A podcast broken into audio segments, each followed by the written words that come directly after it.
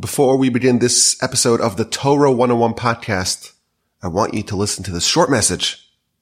The month of August is Torch Podcast Improvement Month. We do a lot of podcasts here and we dedicated this month, the month of August.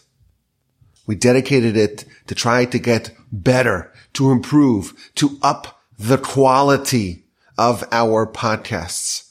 And part of that is a survey that we constructed for our listeners, we want to get a sense, you know, of the, of the demographics, of the listening habits, of what, of what people like, of what people maybe like less.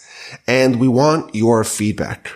Now, you're probably not someone who likes to fill out surveys. You don't stand the line to answer a brief survey. You don't go online and fill out the survey judging how good your sales associate was. You're not that kind of person. And you know what? Neither am I. But this is the Torch podcasts. This is Torah 101 and we want to improve. So if you can take a few minutes and click the link in the description of the podcast, you could also visit the dedicated website torchsurvey.com.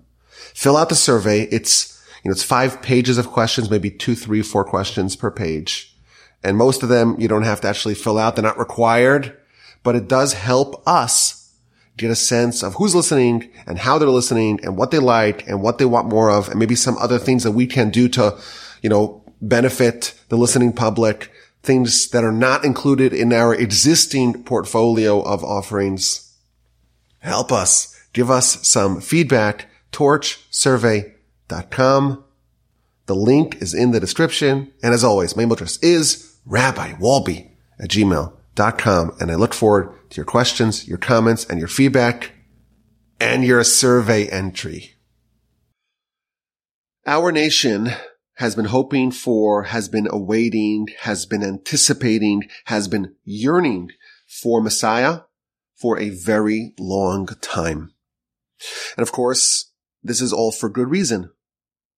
We have learned about the great benefits of Messiah, of the Messianic era. We talk about the peace and prosperity and redemption and coming back to the land, salvation, the elimination of the Yetzer Hara, the restoration of the pride of the nation, the fulfillment of all the prophecies, to resettle in the land, to rebuild the temple, to reinstall the Davidic monarchy, to restore all the laws, all the mitzvos, the majority of the mitzvos that can only be fulfilled in a temple era existence. But even largely, we yearn for Messiah because Messiah signals the fulfillment, or at least the beginning of the fulfillment of the mission of Abraham, or the completion of the mission of Abraham. Abraham started a movement to make the world aware of God and to make the world submit themselves to God. And the time of Messiah is marked with the fulfillment of what Abraham started. The whole world will know about God. God will be one and his name will be one. The whole world will bow before him. The whole world will be fixed. The whole world will be perfected. So Messiah is something that we deeply covet, we deeply desire, and that is good. And we shall see that we're doing the 30 principles of faith, and we're still in principle number 12. And part of this principle the idea of Messiah in the Messianic age, the Rambam tells us when he organizes this principle, he tells us that part of it is to await Messiah, is to anticipate Messiah. So when we want Messiah, we await it, we desire it, we covet it. That is a great quality.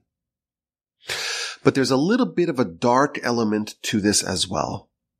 When the messianic anticipation and fervor and desire, when it's not properly grounded, when people don't have sufficient education as to what Messiah is and what we have to look forward to, there is a risk and there is a history of false messiahs.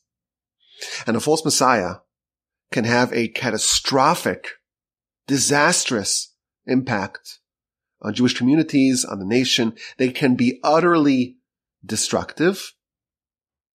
And I think when we're talking about Messiah, and we spoke a lot, of course, about the prohibition against messianic prognostication to try to educate ourselves to know what is real and what is not.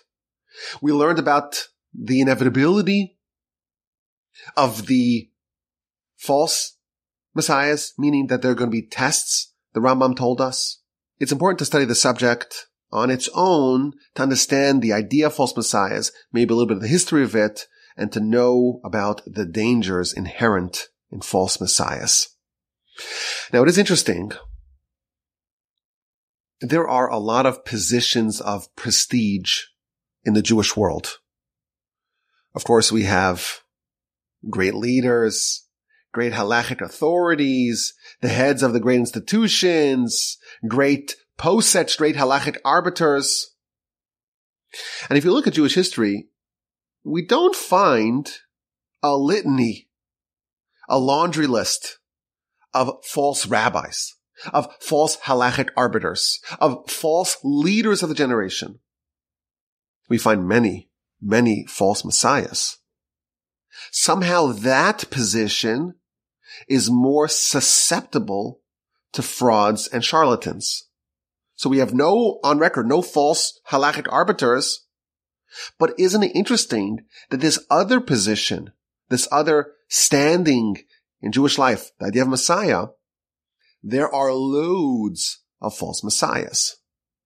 And the question is why? Why is the subject of Messiah uniquely suited to have this trend of false messiahs? So I think just to get us started, I want to talk about the unique factors, the unique circumstances that exist that can lead to false messiahs. So we talked about the importance of hoping for Messiah, of awaiting Messiah. So we're told, we're trained that we have to wait for it. And every day we anticipate it. And it's part of our prayers. It's a central part of our prayers. It's a real central part of Jewish life. So we're told to desire it, but not to jump to any conclusions and say this is it. And of course, messianic anticipation rises when themes are bad. And our history, certainly since we've been in exile, there's a lot of bad that we've undergone. We've undergone challenges and expulsion and anti-Semitism, pogroms, inquisition. We were in a lot of people's lands.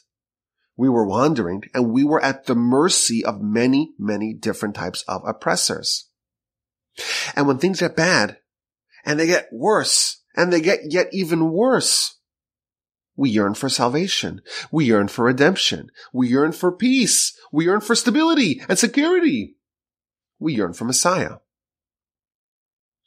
And there's a risk of people having the misconception that any predicament that you're in, any tribulations that you undergo, there's just the easy solution. There's the get out of jail free card, and that is Messiah. And therefore, there's a tendency that whenever the nation is reeling from tragedy, we're subject to oppression, to persecution, to severe decrees, and we're desperate for some sort of alleviation of our suffering, messianic anticipation rises.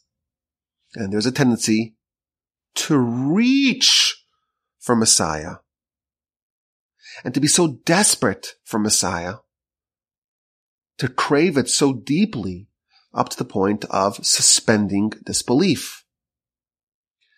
And there's a risk of becoming vulnerable to believe, oh, okay, Messiah has to come. It's got to be around the corner. Th- this must be a harbinger of Messiah. This person who, who seems to have maybe some sort of characteristic profile that may look like Messiah. Maybe they are for sure Messiah. And that sort of hope, it opens the door for cheats, for frauds, for charlatans, for snake oil salesmen to make a claim. I'm your guy. I'll get you out of your suffering. And that is a very important subject to address. Messiah we have seen is compared to childbirth. We talk about the pain before Messiah as the pain of the pains of childbirth. And this comparison between Messiah and childbirth, it is apt on many levels. We talk about Messiah being like a transformation of the whole world. And seemingly suddenly, any day to come, we're told, the whole world's changed. How does that happen? Well, how does childbirth happen? One day, one moment, there is no baby, and a second later, there's a whole new universe, a whole new babies arise, a whole transformation instantaneously. And just like childbirth, there is pain associated with bringing in this new life. The renaissance of Messiah is a product of a labor-like process. And there's another idea. It has to be fully baked. You may be very eager for the baby, but you don't want the baby after only a month or two or five in utero. It's not good. You don't want to rush it on it naturally. Messiah, of course, it could come any day, but if it's not the right time for it to come today, you don't want to push it. It's not healthy. It could be destructive. But nevertheless, not everyone is so well educated. Not everyone knows this. And people are susceptible to false messiahs. And things get rough. And messianic anticipation is high. And a charismatic person, they're talented and they're scholarly and they're different. And they're eccentric. And that seems to lend credibility that they, maybe they're Messiah. And if they're, you know, eccentric enough, maybe a bit psychotic, even better. And they promise salvation. And you know what? They're kind of crazy, kind of kooky enough. Maybe they qualify. And look, you know, they have some off the charts abilities and they're charming and they manage to gain a following. And that seems to lend more credibility. Uh, credibility. It bolsters their messianic claim. They gain some adherence and people are vulnerable. They're naive. They're gullible or they're just good people who want salvation and believe and are told to believe in Messiah, they can get swept away and follow a false Messiah. We've learned enough about Messiah to know that there is, there's a lot of opacity about the subject. There's a lot of ambiguity in the subject. The whole subject of Messiah is, is a foreign concept. It's so central, but so foreign. And if people get desperate enough, they can grasp at straws and they could look for indications of the prophecies being fulfilled, and they could see phenomena around them and say, oh, this is a proof of Messiah, and there's enough to work with. And they could look for all sorts of indications of, oh, Messiah is imminent. And at that level, they can be exploited.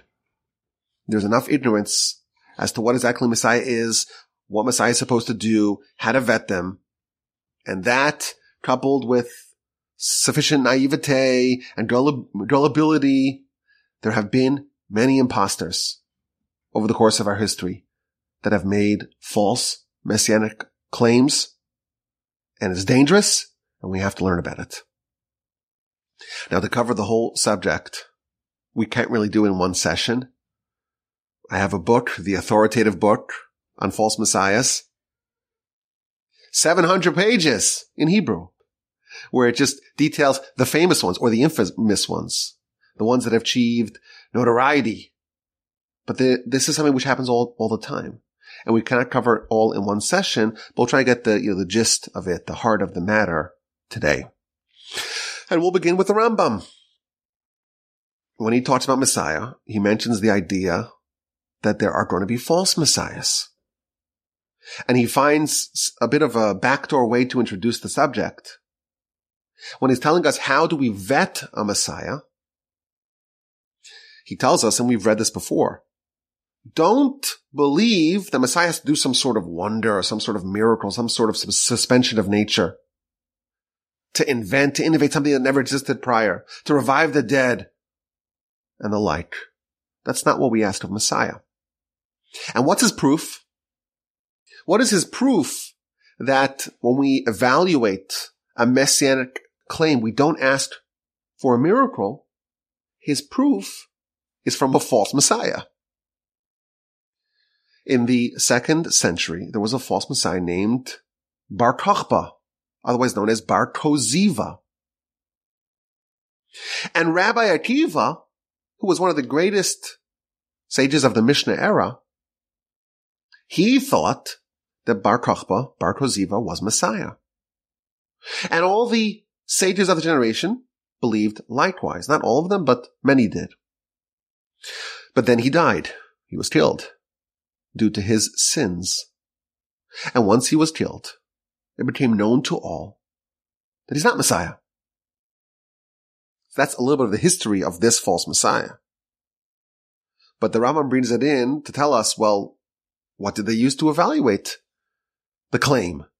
They didn't ask for any miracles or any signs. So this is the first false Messiah that the Rambam mentions. And uh, the history is important to mention very briefly. Of course, the Romans destroyed the temple, either the year 68 or the year 70. There are different opinions about that. And Jerusalem's destroyed, and the temple's destroyed, and the sacrifices are ended. And things go from bad to worse because the Romans begin to institute crippling decrees forbidding Jewish practice. And they destroy the city and they rename the city and they try to make a pagan temple on Temple Mount. And the Jews are not allowed to enter Jerusalem. And the Jews got fed up and they rebelled. And the rebellion was led by a very charismatic individual, Shimon Bar Kokhba. He was a man of tremendous physical strength, but he was also a great scholar. And he begins to wage a very successful war against the Romans. And he was so successful, he managed to wrangle Jerusalem from the Romans. We even have coins today, minted coins from the era of Bar Kokhba. In all likelihood, he began the process of rebuilding the temple in Jerusalem and restarting sacrifices. So this is a textbook messianic figure. He's a king and he's doing things that we are expecting Messiah to do. Defeating the enemies, rebuilding the temple, restarting sacrifices. And Rabbi Akiva and many of his contemporaries considered him to be the Messiah. Now I will note, this was not universally accepted. The Midrash, the Talmud tells us that Rabbi Akiva, when he saw Bar Kokhba, he says, this is the Messiah. And when the Torah foretells Messiah, one of the descriptions that it says is Darach Kochav Miyakov, a star will emerge from Jacob. Kochav is a star. Bar Kochba means the son of a star. Bar Kochba, he's a star. And the Torah says that a star, Messiah, will arise. He's your man. Or so it seems. It was not universally accepted. In fact, we have an account of one of the sages at the time vigorously, stridently contesting Bar Kokhba. And he told Rabbi Akiva, you'll be dead and grass will grow on your cheeks. And Messiah will not be here yet. But many did accept him, even though he was a fraud. Now the Rambam continues, and it's very interesting to see how he puts this all together. He tells us what you need to do to be considered or to be presumed to be Messiah. If there's a king from the house of David, and they are a scholar, and they're studying Torah with intensity, and they're performing mitzvos with intensity like David, the written Torah, the oral Torah. And they compel all of Israel to follow the Torah and they wage the wars of the Almighty. Someone like that, we can presume, we don't know for sure, but we can presume that they are Messiah. Now, I think what he's trying to say, and we'll see more about this in a bit, Rabbi Akiva, it wasn't bound, uh, baseless and, and, groundless for him to suspect that, that Bar Kokhba was Messiah. He was a king, and he waged the wars of God and he compelled the Jews to follow the Torah, he has the criteria, or at least enough to be presumed Messiah. Someone like that, they are a very good candidate, but it's not yet settled. Continues the Rambam. If they did all of that, and they actually built a temple in its correct place, and they gathered all their brethren, all their co-religionists from the far fun places that they may be scattered to. In that instance, we know that this presumed Messiah is definitely Messiah. And then they'll fix the whole world, first the Jewish world, then the world at large. And we're there. Now, what if someone is a presumed Messiah? They have a lot of the criteria, but they don't quite finish the job. The Rambam tells us, well, they could still be a righteous person.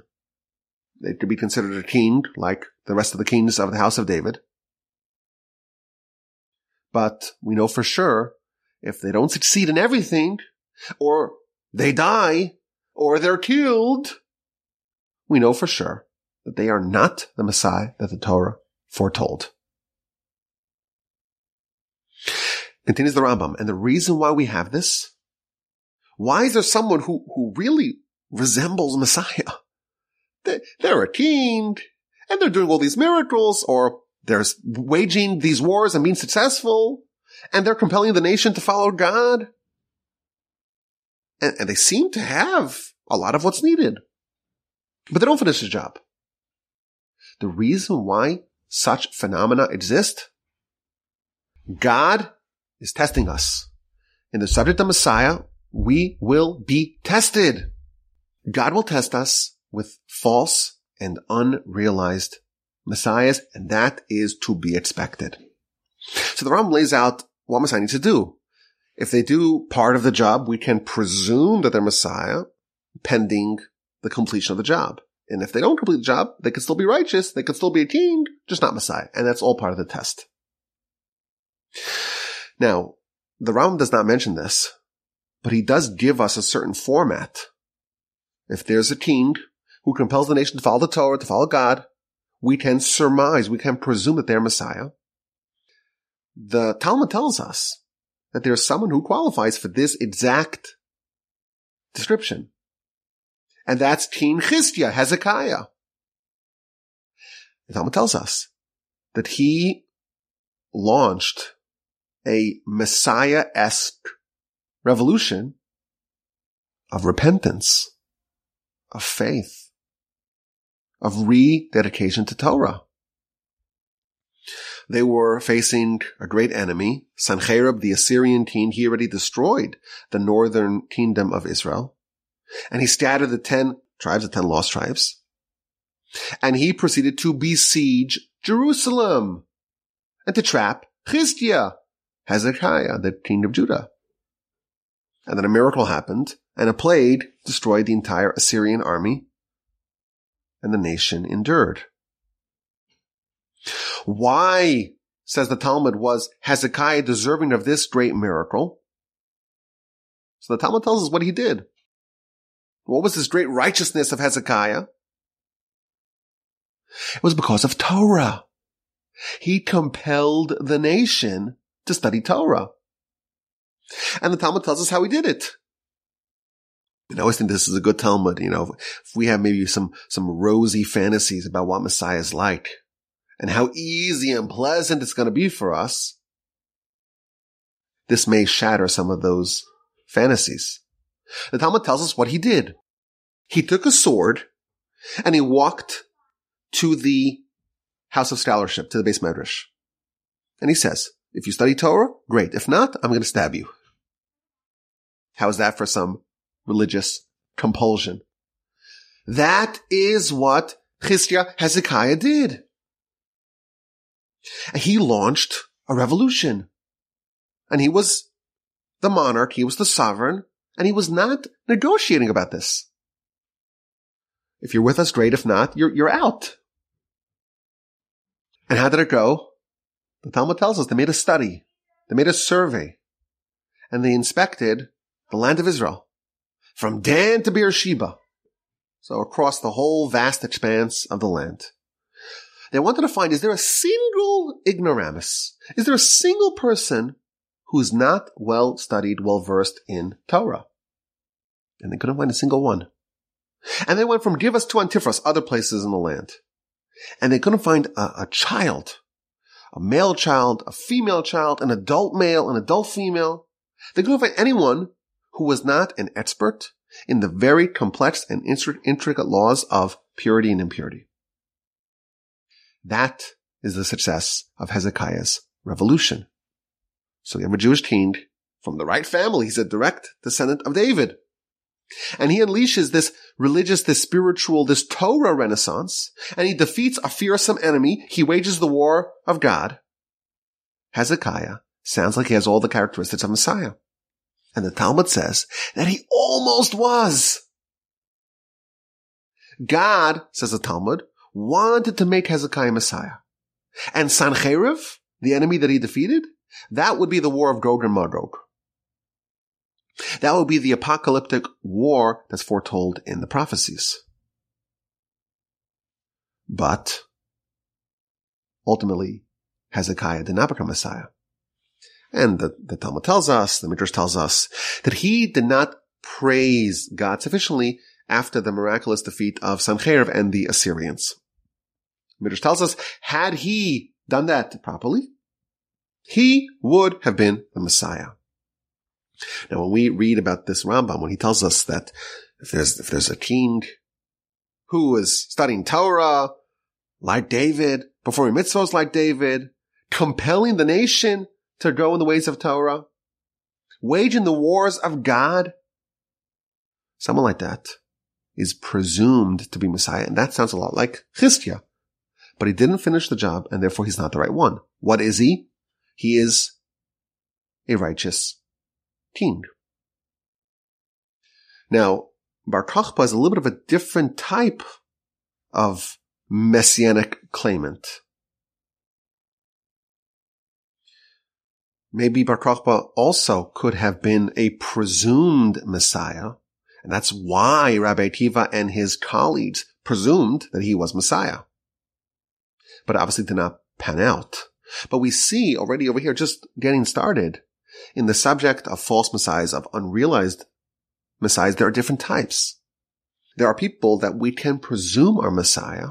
They have some of the characteristics of Messiah. There are grounds to presume that they are the one that we are awaiting, but ultimately just doesn't, doesn't pan out. They prove to not be the right one. And they're still a great king, but they're not Messiah. Bar Kokhba he's on a different class. The Rambam stresses that he died because of his sins. He's not viewed as a righteous king. He's not a hero. In fact, we don't call him Bar Kokhba, we call him Bar Koziva. Not the son of a star, but the son of a lie. It was all false. His messianic claim was a falsehood. Maybe it could have been if he was more righteous, but ultimately it was just a disappointment. It was a falsehood. Now, the Midrash tells us that there were other people that maybe could have, maybe should have been Messiah. For example, listen to this. The Midrash tells us that Samson, the mighty one, the mighty judge, the great judge who waged the war of God against the Philistines, there were some grounds that he was Messiah or he could have been Messiah. In fact, the Midrash tells us that Jacob prophetically saw Samson and thought he was Messiah. But ultimately, Jacob foresaw that he's going to be killed and he's not going to be Messiah. And therefore he prayed for him. But there was something about Samson that lended some credibility to the claim that he has some messianic chops.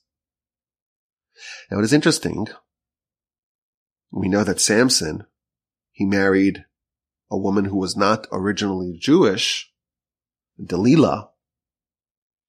Now it's important to note that Samson and Solomon, who married foreign women, they, they all converted. They all became Jewish before they got married. That's clear.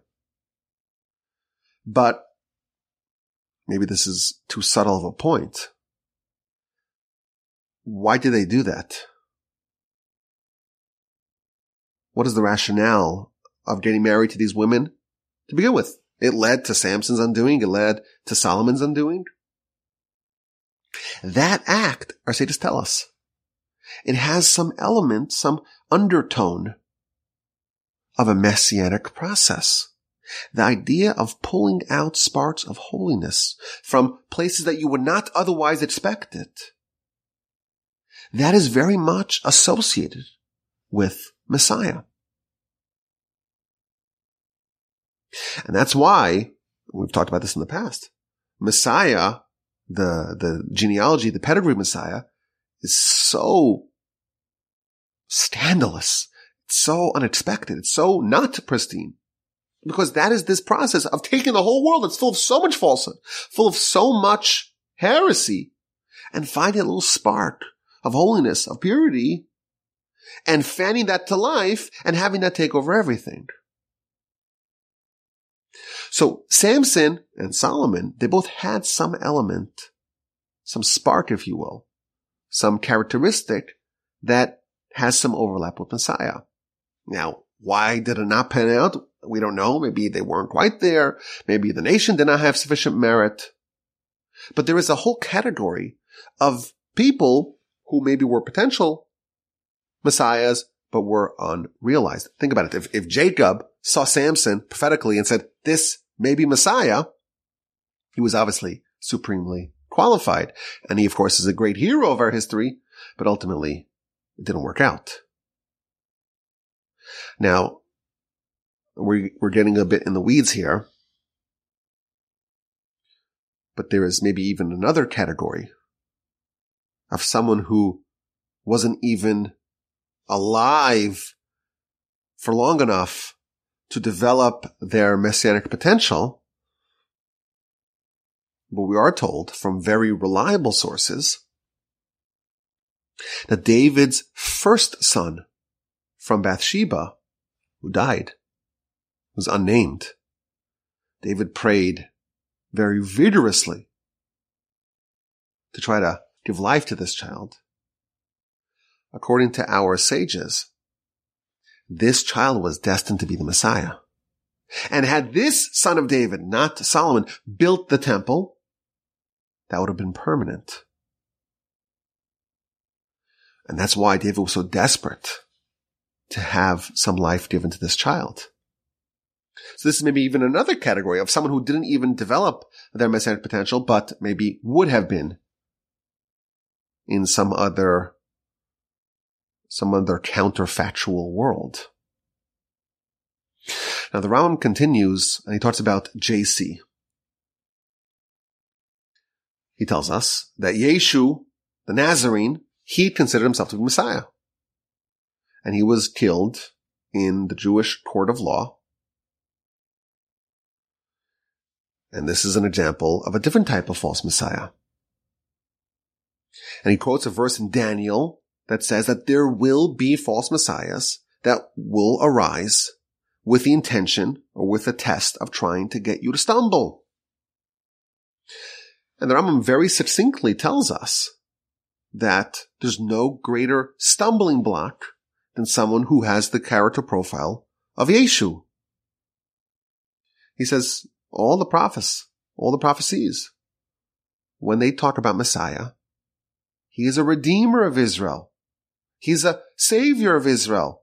He's someone who gathers the nation back to their homeland. He's someone who strengthens the observance of mitzvos. And this individual, he did the opposite. He caused the nation to be destroyed, to be slaughtered, to be scattered, to be depressed, to be lowered and, and denigrated. And to take the Torah, instead of strengthening it, to weaken it and try to replace it. And instead of getting the whole world to submit themselves before God, he created a false God, or he led to the creation of a false God that others will follow. You know, when you think about this whole subject, we could talk a lot about why, why Jews reject Christianity and JC, of course, as a God, which is ridiculous, but as a Messiah, you could talk about, you know, the historicity. There's no contemporaneous accounts. All the accounts come much later. And there's the famous forgery of Josephus. And there's the thousands and the, the, the, the lack of reliability of the Christian texts completely unreliable. Just so many different variants. Uh, there's the old joke that they say that the priest, when he died, or maybe it was the Pope, I don't know.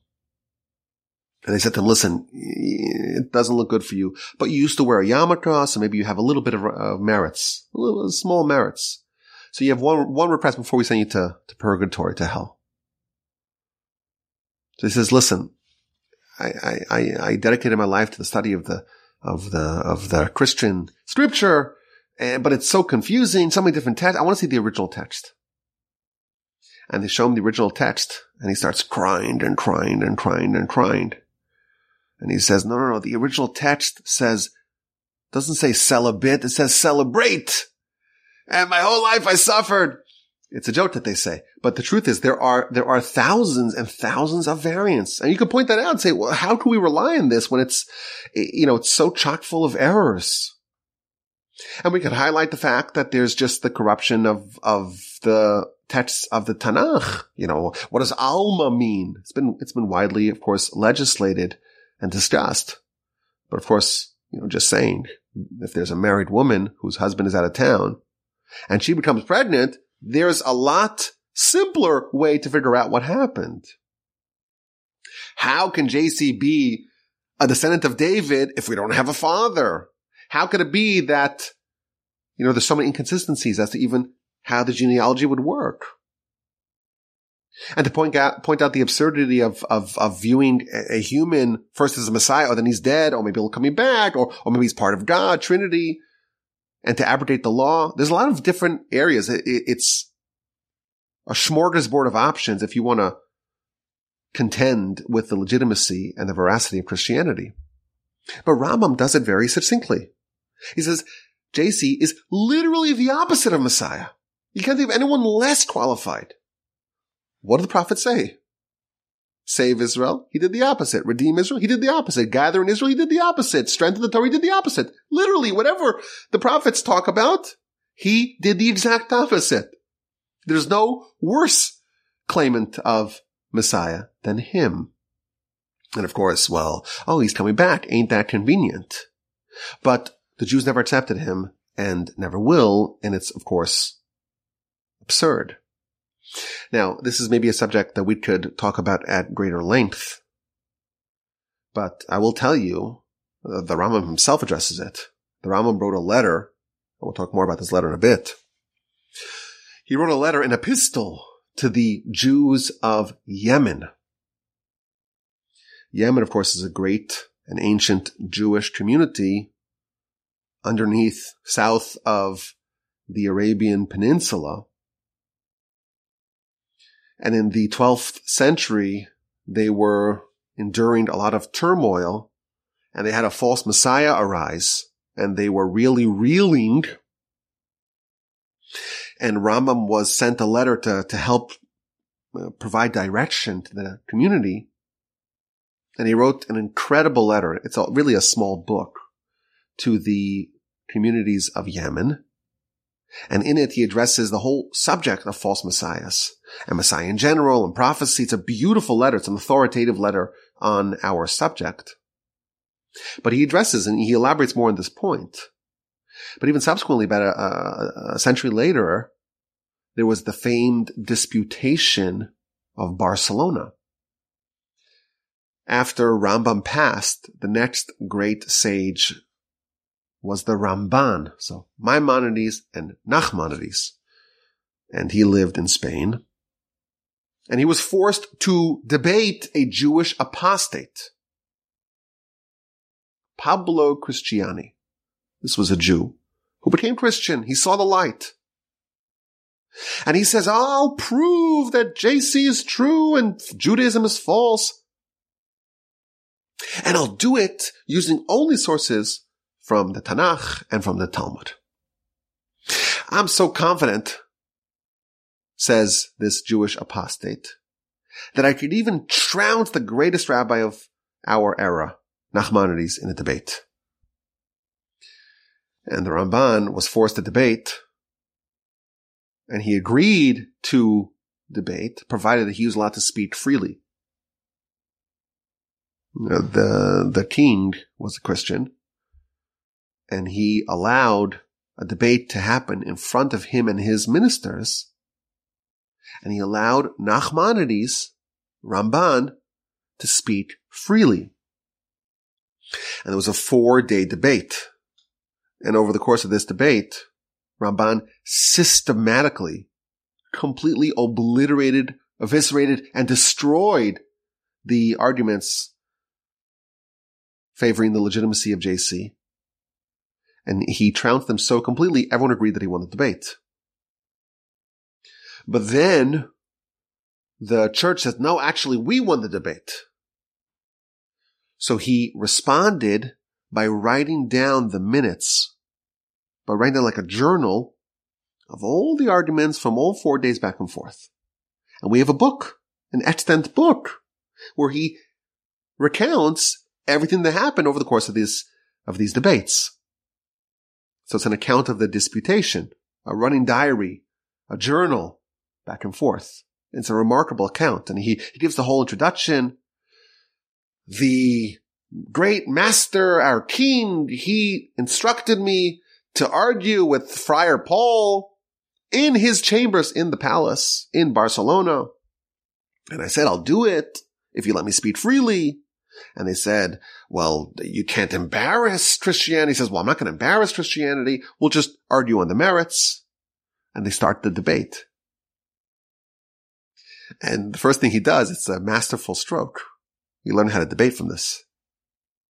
He says, listen, we could argue about a lot of things. There's so many different areas that we could have polemics about.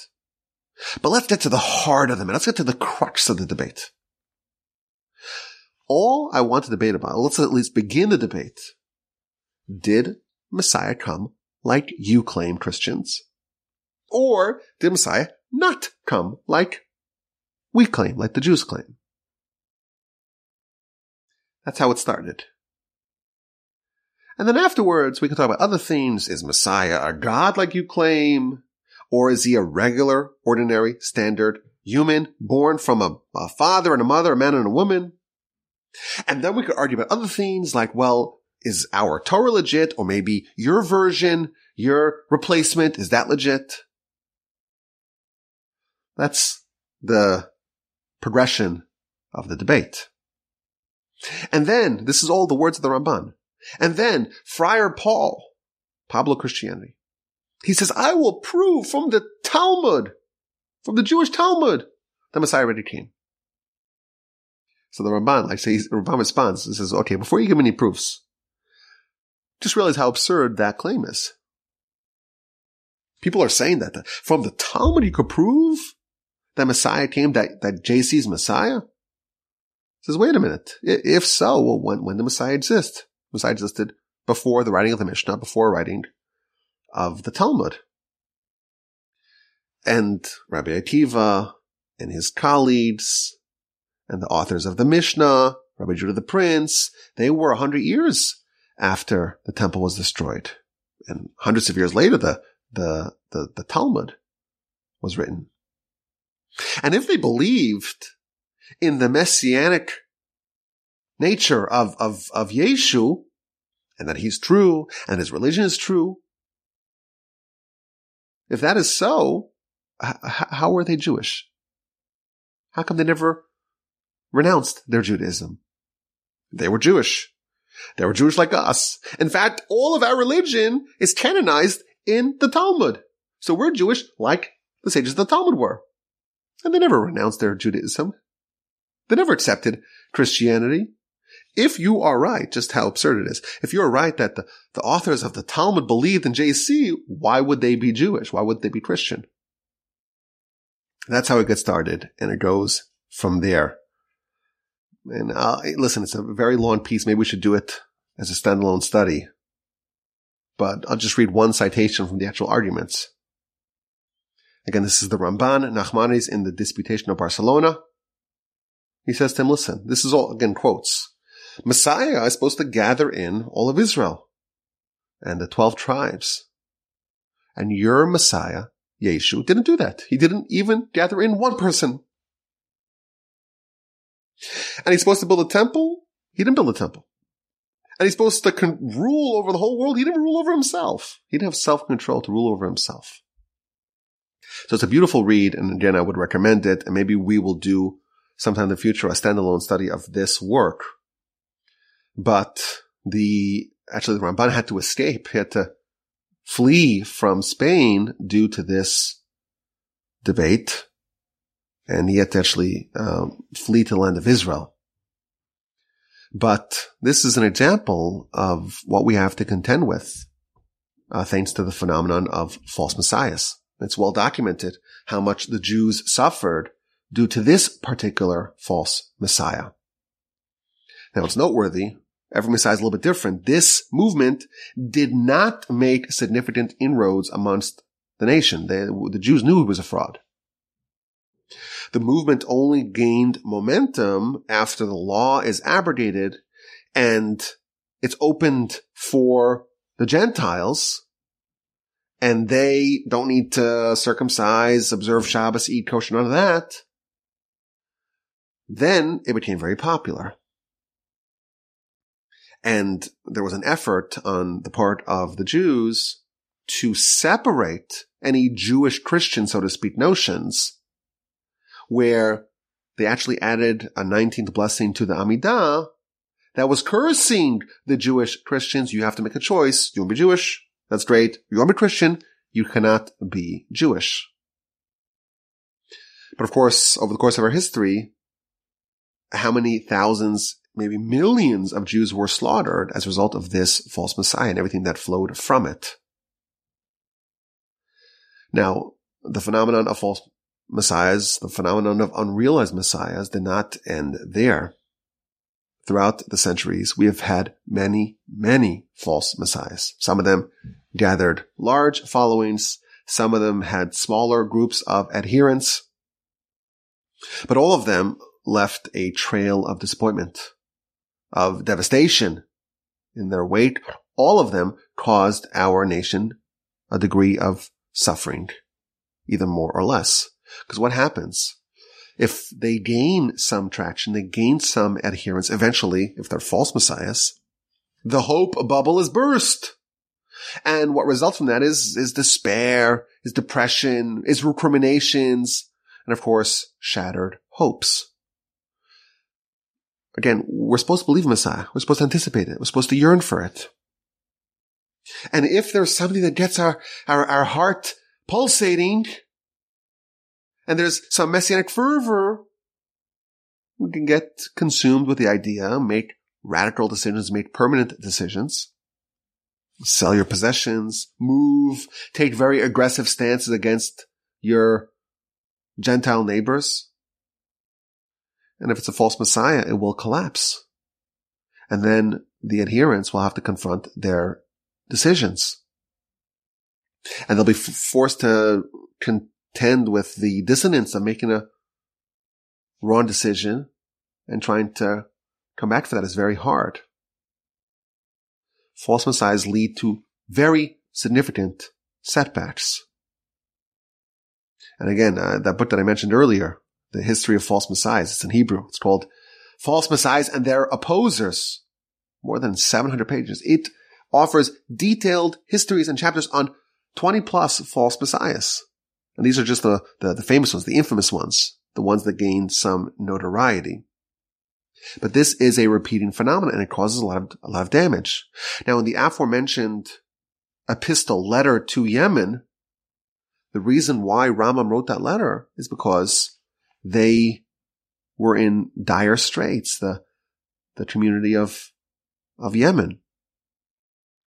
A false Messiah arose and he wanted to create some sort of new religion that's like half Judaism, half Islam. And it did gain some adherents, even amongst some of the leaders of the communities. And they were suffering, you know, they, they were subject to severe religious persecution by the Muslim rulers. And they reached out to Rambam for some direction. And the Rambam wrote an incredible little book.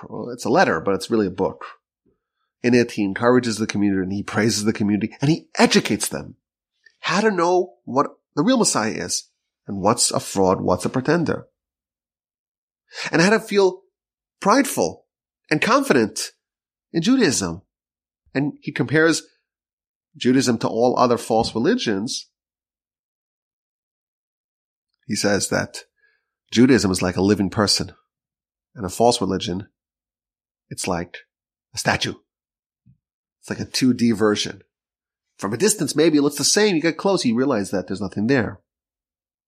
And this letter, it had such an incredible impact that it can be said that Rambam single-handedly saved Yemenite Jewry.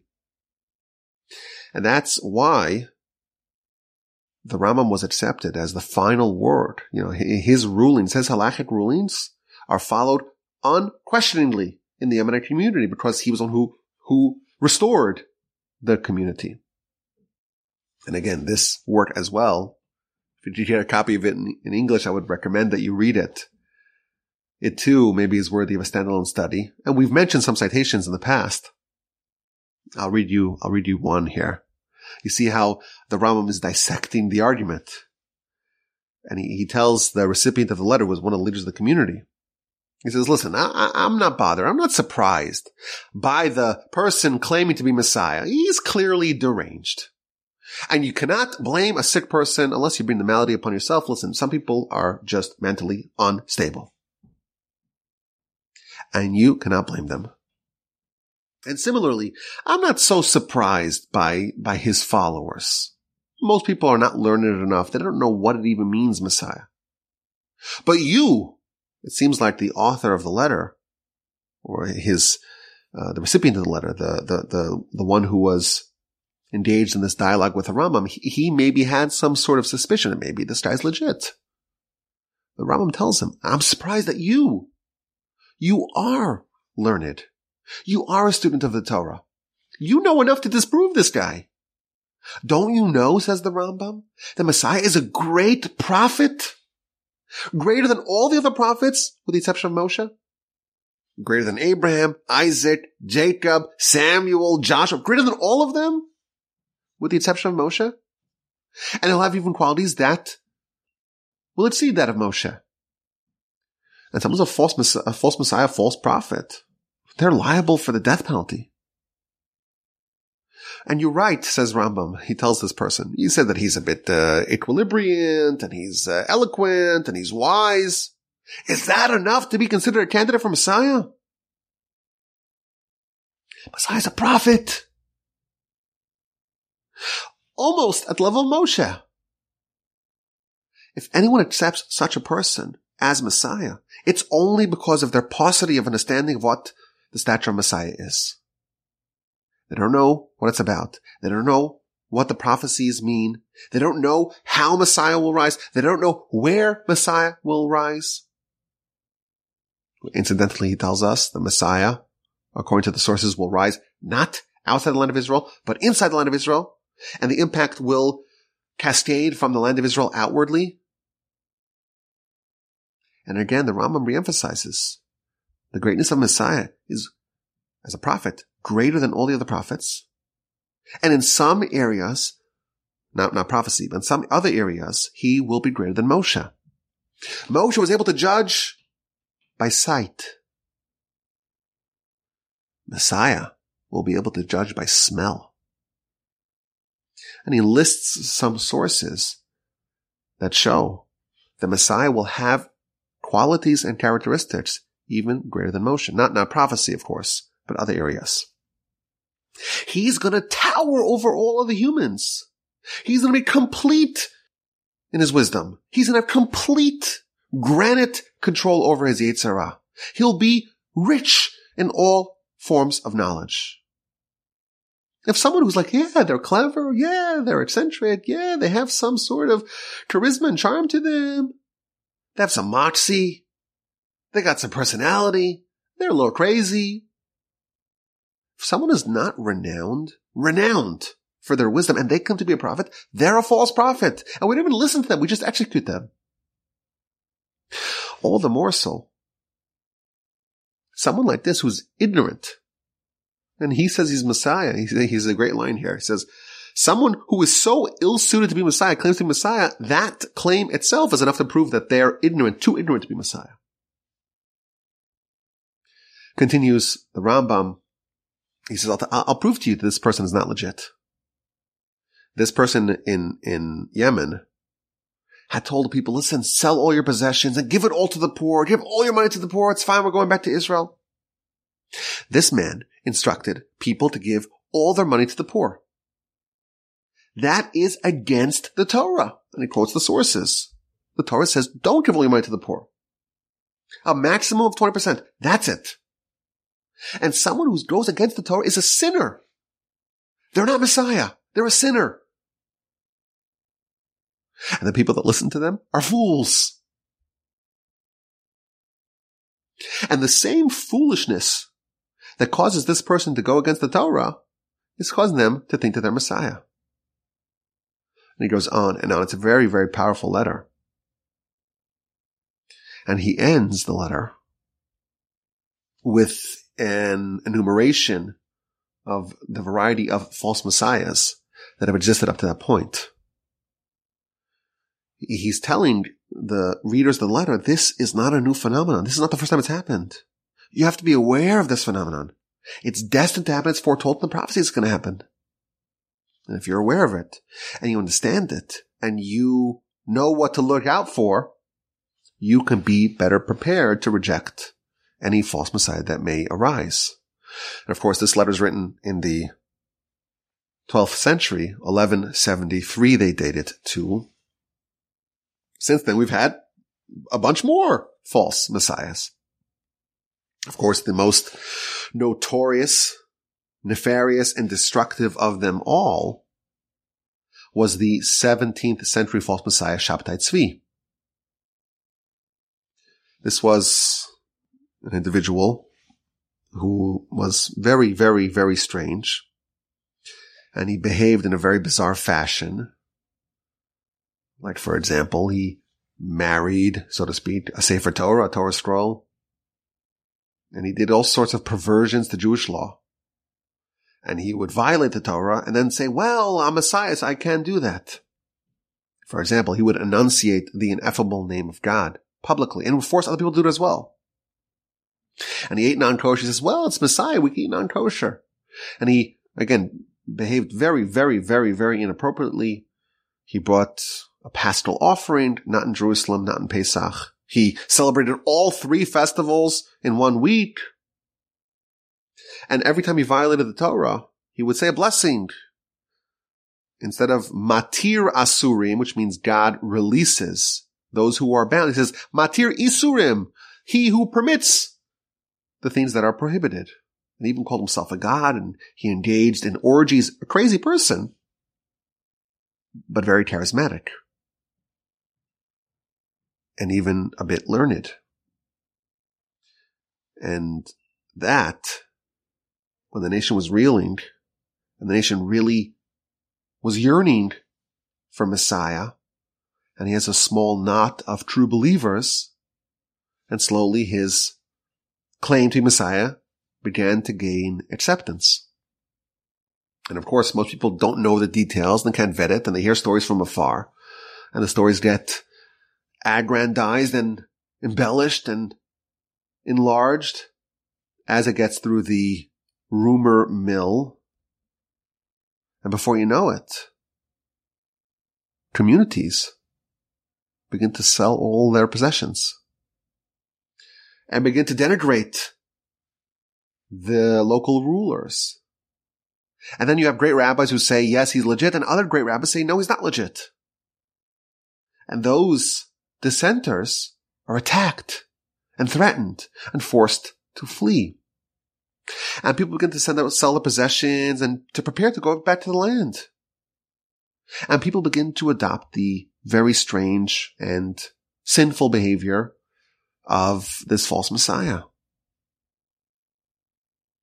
And he says, we're going on, we're marching into Jerusalem, we're conquering it. And the Ottomans say, no, you're not. And they arrest him and they tell him, listen, you either convert to Islam or we kill you. and he converts to Islam and lived the rest of his life as a Muslim. A very large portion of the nation bought into this claim. What happens once it's shattered?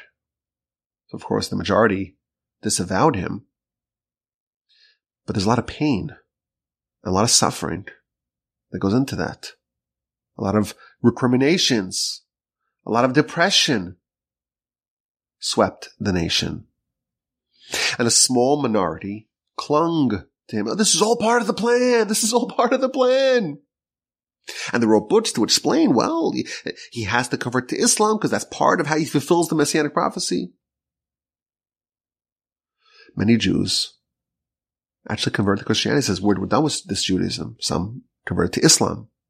Many committed suicide. It's very destructive. And we have to be aware of this. Now we know that every generation has, or say tell us, has a spark of Messiah in it. The Talmud tells us Messiah can come today if we repent. Well, obviously, there has to be someone who's qualified should the generation be worthy.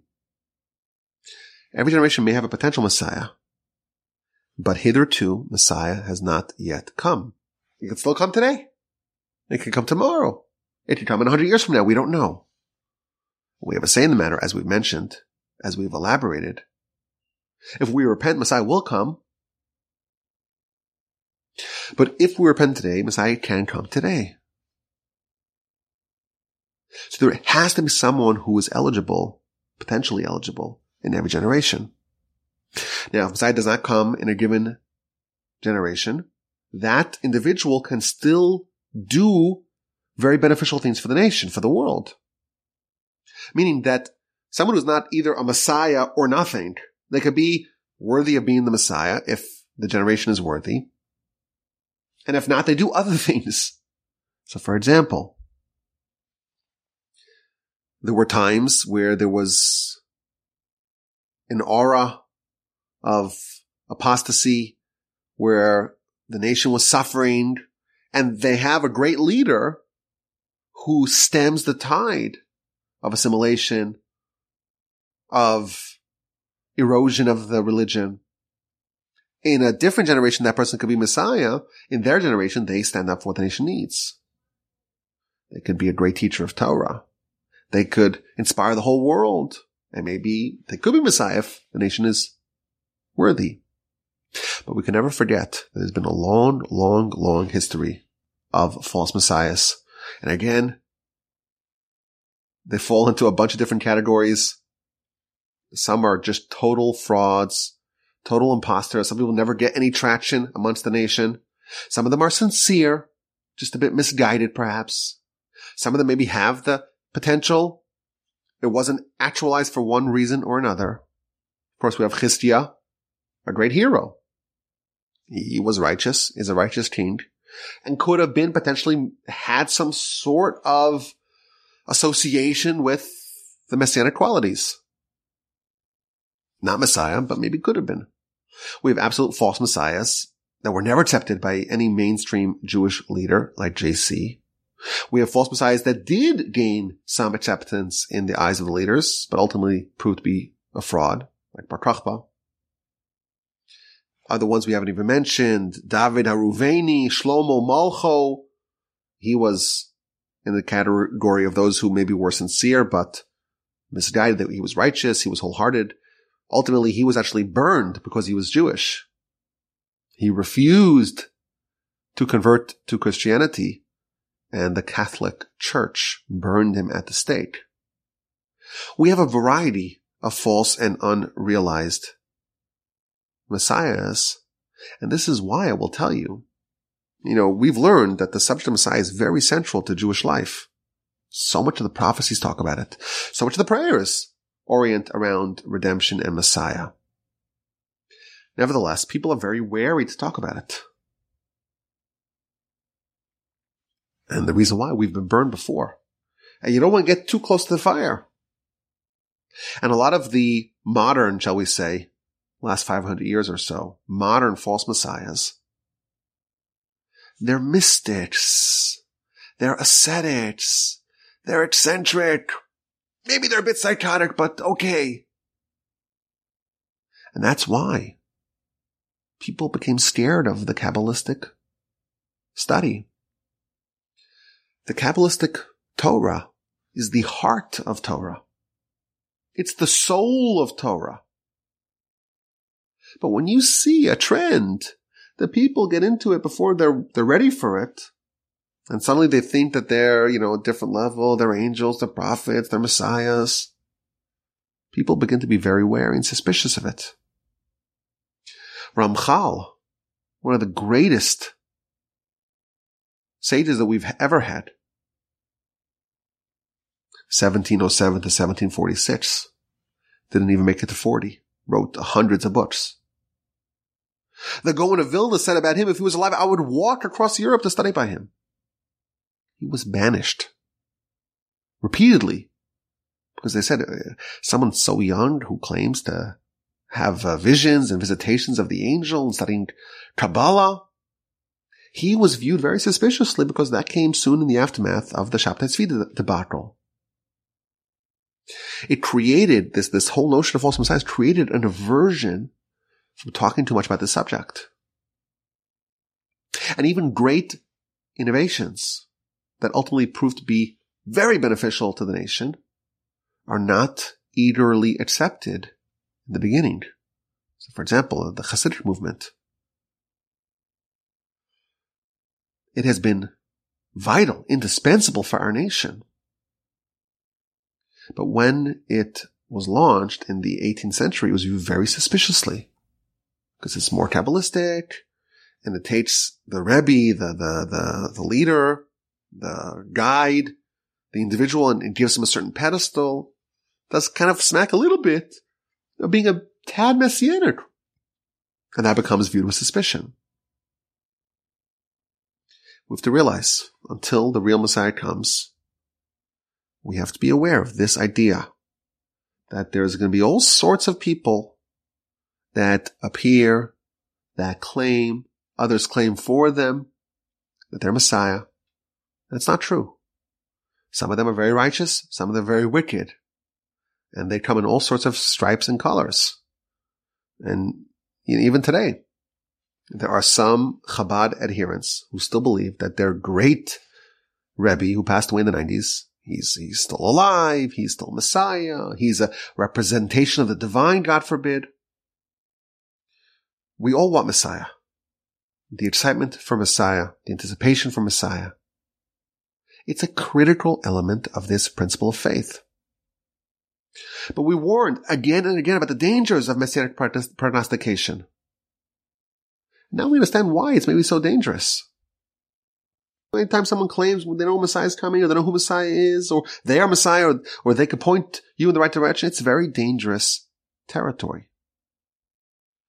What do we do? We follow our leaders. The Rambam has never misled us. Never. And he tells us, what do you need to do? What do you need to do to be presumed to be Messiah? And what you need to do to, to be definitely considered Messiah?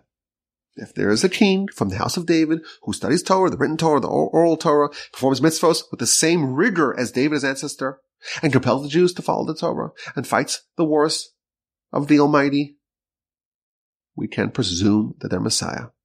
We don't ask for miracles. We don't need them to revive the dead. If they finish the job, they reestablish the monarchy. They rebuild the temple. They gather in the Jews from the whole world. They reestablish Jewish law over the land. They reinstitute sacrifices and Shemitah and Yovel. And they fix the whole world to worship God. And they don't change an iota. Not a jot, not a tittle, not a letter of the Torah. Then you know they are the real Messiah.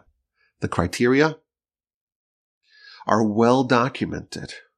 And you will find that those who are so eager to, to make a messianic claim or to point to phenomena and say that this is Messiah, those are usually the ignoramuses. And maybe some of them are sincere and wholehearted and they just want salvation. That's okay. But the leaders don't, don't, don't jump to that conclusion. We should be very aware of that as well. May we all merit to witness the arrival of Messiah, the real Messiah, speedily in our days, and may we not make the same mistakes that have happened throughout history. We shouldn't rep- repeat the blunders of yore. We understand, of course, we didn't cover the whole subject, but we understand that false messiahs are an inherent part of our history. It's foretold in the prophets. It's going to be a test. And we know about the immense danger inherent in it. And hopefully it will serve as a cautionary tale. We don't make these mistakes again. Hopefully we'll be around to witness the rebuilding of the temple, the ingathering of the nation, the reestablishment of the Davidic monarchy, the real one, sacrifices. We should witness that. The temple, Jewish law, the coronation of the real Messiah. May he come speedily in our days. My email address is rabbiwolbe at gmail.com. If you listen to the podcast, in the description of every podcast, you find the email address. Don't spell it incorrectly or I won't get it. Of course, our website is torchweb.org. If you want to read some more about uh, what we do at Torch, you could click the link as well in any description of any one of my podcasts. But my email address is rabbiwolbe.com. I look forward to your questions, your comments, and your feedback.